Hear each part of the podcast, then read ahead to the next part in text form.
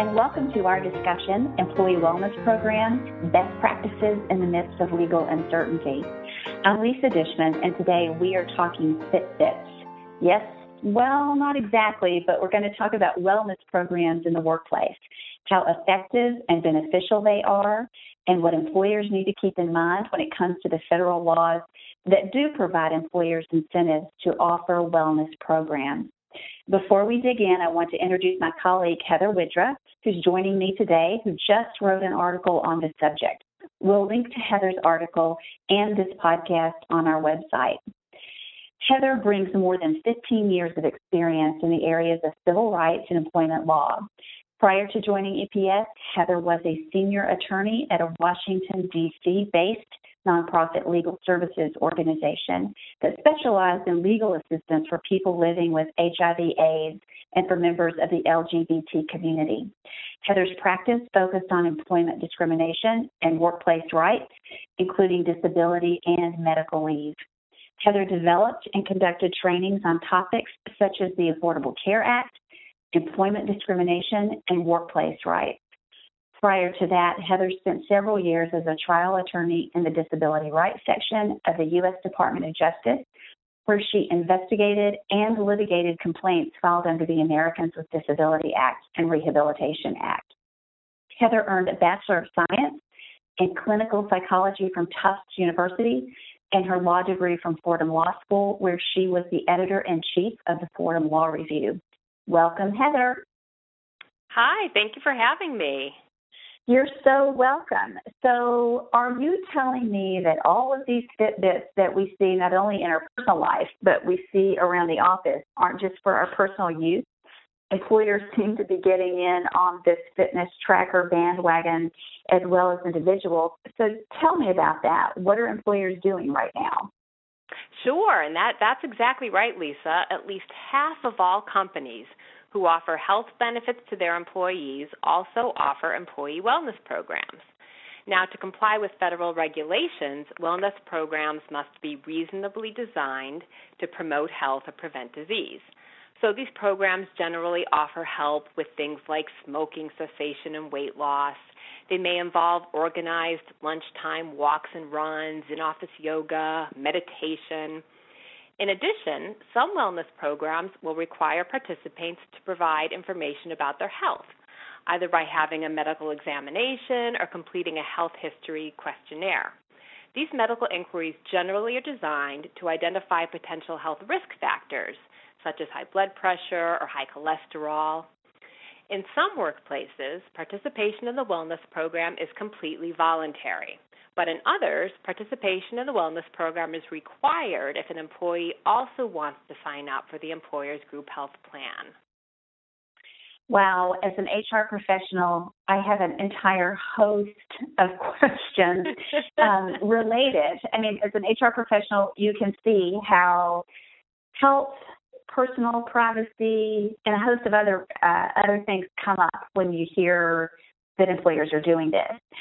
First of all, is I know most employers go, it's, it's probably expensive, there's administration costs, but what are the early reviews indicating? Are they effective or I'm sure they're trade offs? But, but tell me a little bit about um, what employers are experiencing when they've put these programs in place. Yeah, absolutely. And what's happening is that reviews of employee wellness programs are mixed. The proponents argue that helping employees develop healthier habits will reduce the employer's healthcare costs and build a happier and healthier workforce. The hope is that wellness programs may reduce absenteeism, achieve higher employee productivity, reduce workers' compensation and disability related costs, reduce injuries, and improve employee loyalty and morale. Remember, I mentioned that some wellness programs offer group yoga and lunchtime exercise. The thinking is that employees also may benefit from the social network created by a wellness program. And last but not least, in our fitness conscious society, these programs may benefit employer recruiting. Companies that have wellness programs may be viewed more favorably by health conscious potential employees. Of course, those all sound like noble goals, and certainly the benefits are could be extraordinary, but there have to be downsides. I think perhaps I might feel pressured to excel, to join, first of all, but also to excel within a wellness plan, in addition to the work that I'm actually being paid to do as an employee. Might I not have enough on my plate already without adding this um, wellness opportunity to my list of things to do? Yeah, Lisa, that's exactly how some employees feel. Some people find that trying to set aside time to exercise during the busy workday actually increases stress. At least one study that looked at wellness programs found that the pressure to exercise caused by a workplace wellness program actually increased employee stress as it caused some employees to feel singled out for being overweight or pressured not only to do good work, but also have good workouts. And despite their good intentions, there was also evidence that wellness programs actually do not reduce employers' health care costs or result in better health for employees. Hmm. So that would lead me to question there must be presumptive cost savings or some health insurance benefits that are ostensibly associated with the program, even though the data may be mixed in terms of bearing that out. Can you tell me a little bit more about those potential cost savings or insurance benefits that might lead employers to implement these programs? Absolutely. There can be cost savings for employees. Employers sometimes will offer breaks on the cost of health insurance premiums to employees who agree to participate in a wellness program. And employers may offer other incentives as well, including cash or extra time off, prizes, or small gifts for people who participate in a wellness program or who meet certain wellness milestones. Well, that all makes sense. So, all the HR flags went up in the earlier part of our discussion. So, let's talk about wellness programs and their intersection with the law. You've mentioned that there are incentives for employers, but it can be complicated. So, can you step back and walk me through the legal issues that I need to contemplate as an employer before introducing a wellness plan? Yeah, I sure can, Lisa, and that's right, it can get complicated. As I mentioned earlier, some wellness programs ask their participants to fill out a medical history questionnaire or undergo a medical exam. But there's a law called the Americans with Disabilities Act that applies to almost all employers that says that employers cannot require employees to provide medical information to an employer. Employees are allowed to provide health information to an employer as part of a wellness program, but only if they do so voluntarily. So, if an employee works for an employer who conditions participation in its health plan on participation in its wellness program, and if that wellness program is the kind that requires an employee to provide health information, you start to wonder how voluntary the employee's disclosure of her health information really is. In other words, most working people really want and need health insurance through their employer, right? That's a huge benefit of working for most people. But if they must tell their employer confidential details about their health in order to obtain that insurance coverage, that starts to sound very much like the employer is requiring the employee to disclose confidential medical information. And an employer who requires an employee to disclose confidential health information risks running afoul of the Americans with Disabilities Act. No one wants to run afoul of the Americans with Disabilities Act or be subject to protracted uh, concern and litigation. So there are benefits to these programs. There are trade offs in terms of the legal implications potentially. So, given all of that, Heather, if I'm an employer and I see the benefits and I'm interested in implementing this program, what am I going to be able to do to implement the program and minimize my risk when it comes to wellness?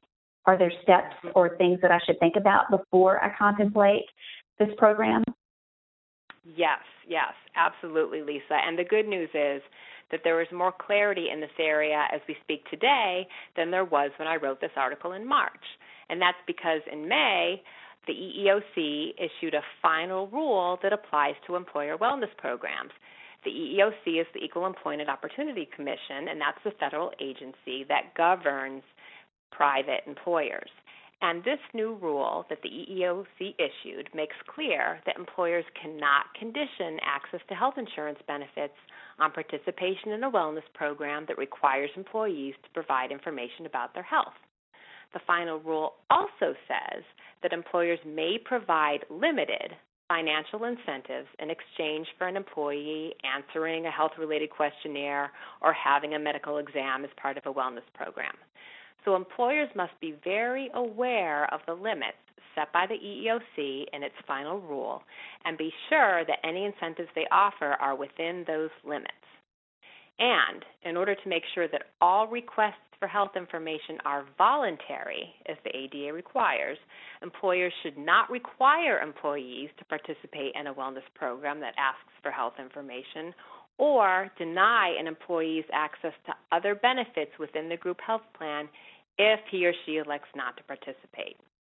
And finally, employers must be sure that they explain in writing to all employees what health information will be obtained as part of a wellness program, who within the company will see that information, and what measures the employer will take to ensure that all employee medical information remains confidential. That is terrific guidance, and I feel inspired to head off to a lunchtime yoga workout. Thanks, Heather. Thank you, Heather, again, and thank you to our listeners for joining us today. You can read Heather's article on this subject, learn more about EPS services, and listen to additional Real Solutions podcasts at our website, epspros.com. You can find us on LinkedIn, Facebook, Twitter, and Google Plus and listen to our podcast both on iTunes and SoundCloud. We'd love to hear your feedback and better understand the employment practices challenge you face as an HR or employment law professional, professional and we hope you'll join us on upcoming podcasts. Thanks again.